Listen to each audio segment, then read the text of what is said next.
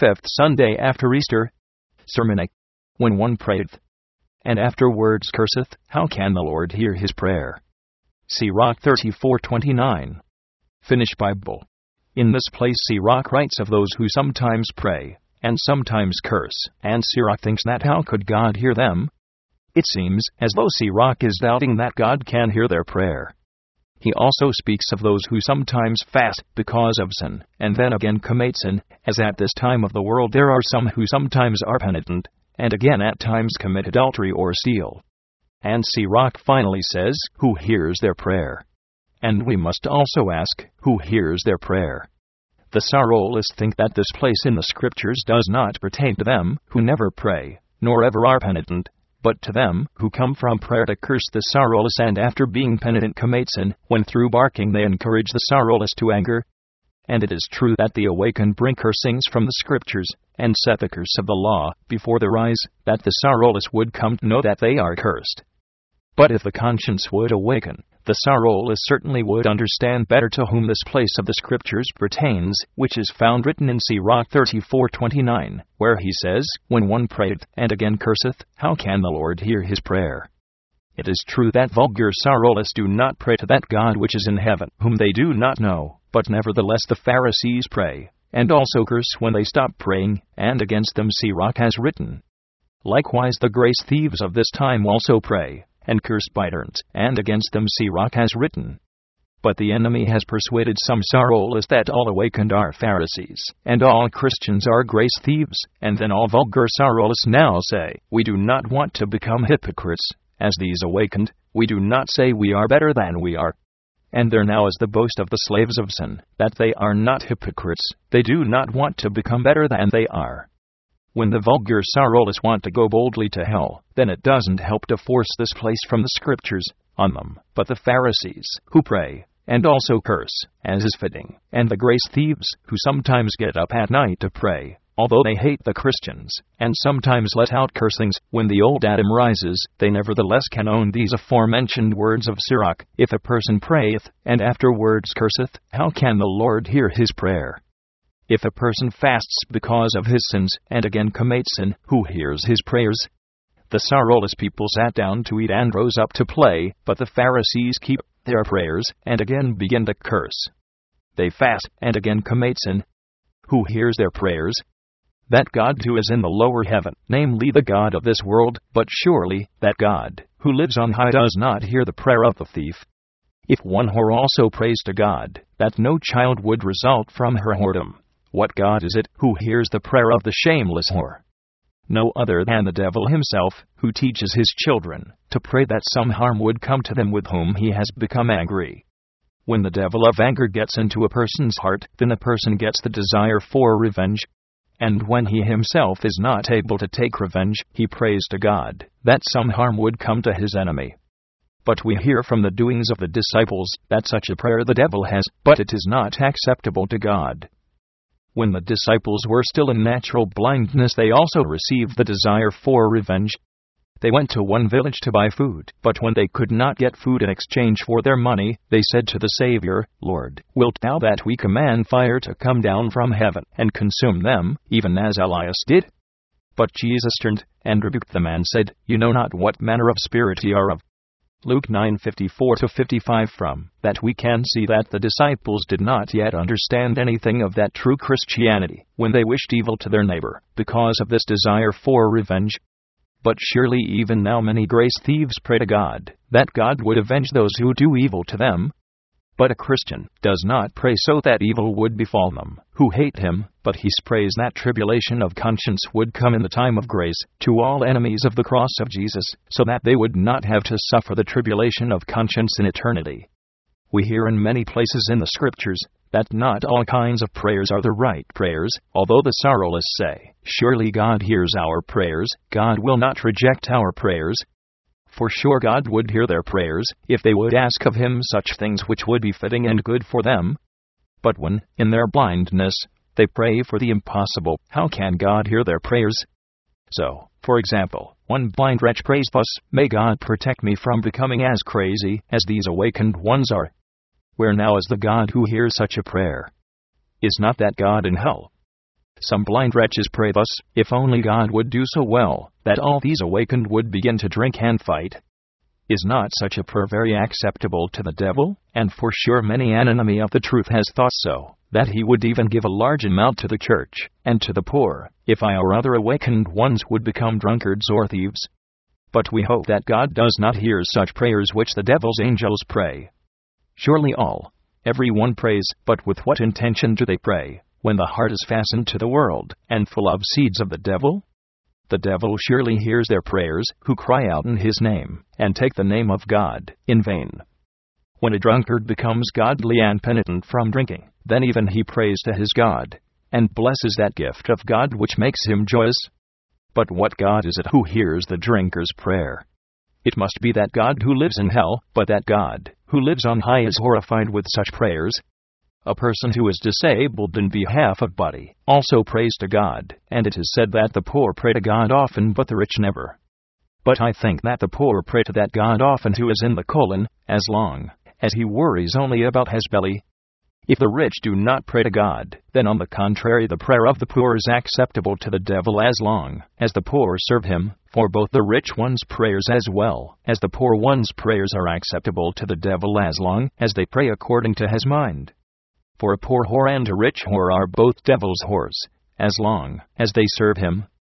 A poor drunkard and a rich drunkard are both slaves of the devil, and there is no other difference between them than only that one is rich, receives more honor from the world, and can, who knows, better cover up his iniquity from before the eyes of the world, for a poor whore and a poor drunkard are despised by all. In today's gospel, the Savior counsels his disciples to pray in his name. And we hope that the disciples' prayer to the Lord is acceptable when they pray to the Father in Jesus' name. The disciples have not been able to pray in the right way before they begin to pray to the Father in Jesus' name, that is, through the Savior, who has with his precious blood purchased them free from under the power of sin, death, and the devil, just then, when the penitent sinners begin to feel that they are freed from the power of the devil through that precious reconciliation which has happened in Jesus Christ, do they begin to pray in Jesus' name, and everything which they then ask for is given to them? Therefore, bow your knees and hearts, you sorrowful and oppressed by the world, those weighed down under the burden of sin, those who cry out in tribulation of conscience, those who are in the devil's temptations, and those who sigh from the depths of hell, those who crawl to the foot of the cross, praying in Jesus' name, that He would give you, and all the weary journeymen strength to war, and conquer the temptations of the devil. Here, you great, powerful, blood sprinkled, and thorn crowned King, the sighs of the penitent, and graced souls. Our Father, which art in the heavens, etc. The Gospel John 16:23. With the guidance of our holy gospel, we must through God's grace consider First, how, and in whose name the children of the world pray. Second, how, and in whose name the disciples of Jesus pray. Oh, that the great cross bearer, who has taught the disciples to pray in his name, would give all of us understanding how we should pray rightly, so that we would not pray wrongly through his name, and that we would pray to him from the heart, and not only with the tongue and lips. This we pray. Hear us, O merciful Lord God. First, how the children of the world pray is shown to us in many places, in the Scriptures, but especially in that Gospel which is for the eleventh Sunday after Trinity, where the Savior reminds how the Pharisee prays. He thanks God that he is not such a great sinner as other people, he is not a robber, he is not unjust, he is not an adulterer. And how could the Pharisee have stolen, when he is no thief? The Pharisees of this time pray to God, with the same intention, although with little different words. Namely, they confess with their mouths that they are great sinners, but when the question comes of how and in what way they committed these sins, they take back the words and say, I have not stolen, thanks to God. I have not committed adultery, thanks to God. Here you hear, you good Pharisee, what beautiful words the enemy puts in your mouth, and what beautiful prayers come from your heart you again thank God for that, that He has protected you from adultery, stealing, and iniquity, and especially you thank that you are not so poor as this penitent publican. But that is still worse, that you must go out of the church when the sighs of the publican begin to burn your conscience and spoil your Christianity. You finally begin to pray to the God of the world that He would protect you from becoming so crazy that you, too, would begin to sigh so heavily as this publican And when you come out of the church, anoint your throat with flowing devil's dung, so that you would not catch the publican's epilepsy. Such prayers are without doubt beautiful, but what they effect for the Pharisees' repentance is unknown. When a meek whore prays to her God, that no one would overtake her while under the whore buck, then she thinks that God hears her prayer. And surely the God of the world hears such prayers, for he gives the whore boldness to cover up her sin, and to show her past to the awakened, there is namely a receipt to show that she has received all her sins forgiven by the devil, and is innocent. An honest thief also prays to his God, that his stealing would prosper, that no one would overtake him red handed. The thief has no fear that God sees his deeds, for in his mind God, who is so old, is blind. Neither has the thief fear that the devil will take back from him through drunkenness all that he has brought in by stealing. But of that the thief has the greatest fear, that people would see him, through which he would become honorless. Surely the prayer of the thief is beautiful to hear when he says, I have not stolen, thanks to God. But how beautiful will the prayer of the thief be in hell when the theft begins to burn his conscience? That is still unknown. One honorable whiskey merchant also prays with great devotion that God would bless his business, that his stock would move well, and that much whiskey would be bought. But sometimes he curses when his stock does not move anymore. Such prayers surely come from the heart, but what they effect for the whiskey merchant's repentance is unknown. But the prayer of one poor drunkard is more beautiful than all other prayers, for other children of the world pray only with their thoughts and hearts what their inward desires, but one poor drunkard prays also with his tongue and lips when he falls on his knees before the whiskey merchant and laments of what a sad distress he is in. He also becomes penitent from whiskey, and then he weeps like a quiet child. But where those tears belong, that is also unknown. It is difficult to recount all the prayers of the children of the world. That we know for sure that the devil of greed teaches some to pray, that worldly goods would always be increased. The devil of envy teaches some to pray that harm would come to his neighbor. The devil of honor teaches some to pray that they would succeed in becoming lords. But hardly anyone is so zealous in praying as one whore buck who falls on his knees before the whore and sighs from love. What one Pharisee prays and thanks, that he is better than other people, that is nothing alongside of that which one poor drunkard prays and thanks the whiskey merchant and one whore buck, his whore. But all these beautiful prayers certainly come for honor to the devil. I have seen some grace thieves praying with a humble and pitiful voice, and especially when people were present, as the Pharisees' custom is, who in their self deception keep such beautiful prayers, that one publican in spiritual poverty, who has prayers of no account, could begin to think, if I, too, could pray so beautifully, surely soon there would come an opening into heaven. But what do these beautiful prayers effect, which one hypocritical Pharisee repeats, when after praying he goes into the saloon, and there repeats a different kind of blessing for the honor of the devil? Certainly the devil allows a person to be godly, and pray, even if he would read the whole prayer book through, just so he can rule the heart.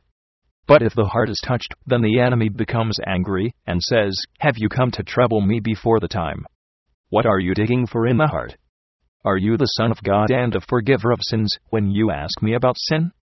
I am not duty bound to confess my sins to such a disturber of the people, who goes from village to village and cries out to the world.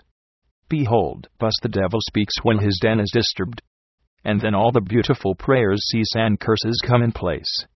Is this not the unfortunate state of mind which is depicted in the Bible, when Sirach says, When one prayeth, and afterwards curseth, how can God hear his prayer?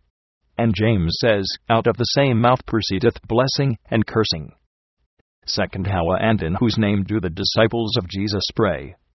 The first united prayer of the disciples is written in the Acts of the Apostles, 4th chapter, 24th verse. When the world had started to hate them for Jesus' namesake, to them came such a fervency and great power of prayer, so that the place where they were gathered was shaken because of the great power of God. But the disciples of Jesus have not at all times had such great fervency and such great power of prayer. For sometimes the outward persecution ceases when the disciples themselves give the world peace, then the world surely does not hate them. Often one awakened person can feel that all fervency ceases, faith ceases, love ceases, power of prayer ceases, spiritual sorrow ceases.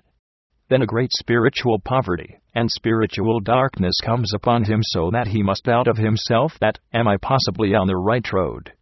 However, the Holy Spirit leads him through spiritual poverty, that he must feel that high movements are not the foundation of salvation, but only the merits of the Savior. When, therefore, the disciples of Jesus are in spiritual poverty, then they feel that the prayers come from a cold heart, that their prayers are not of much account.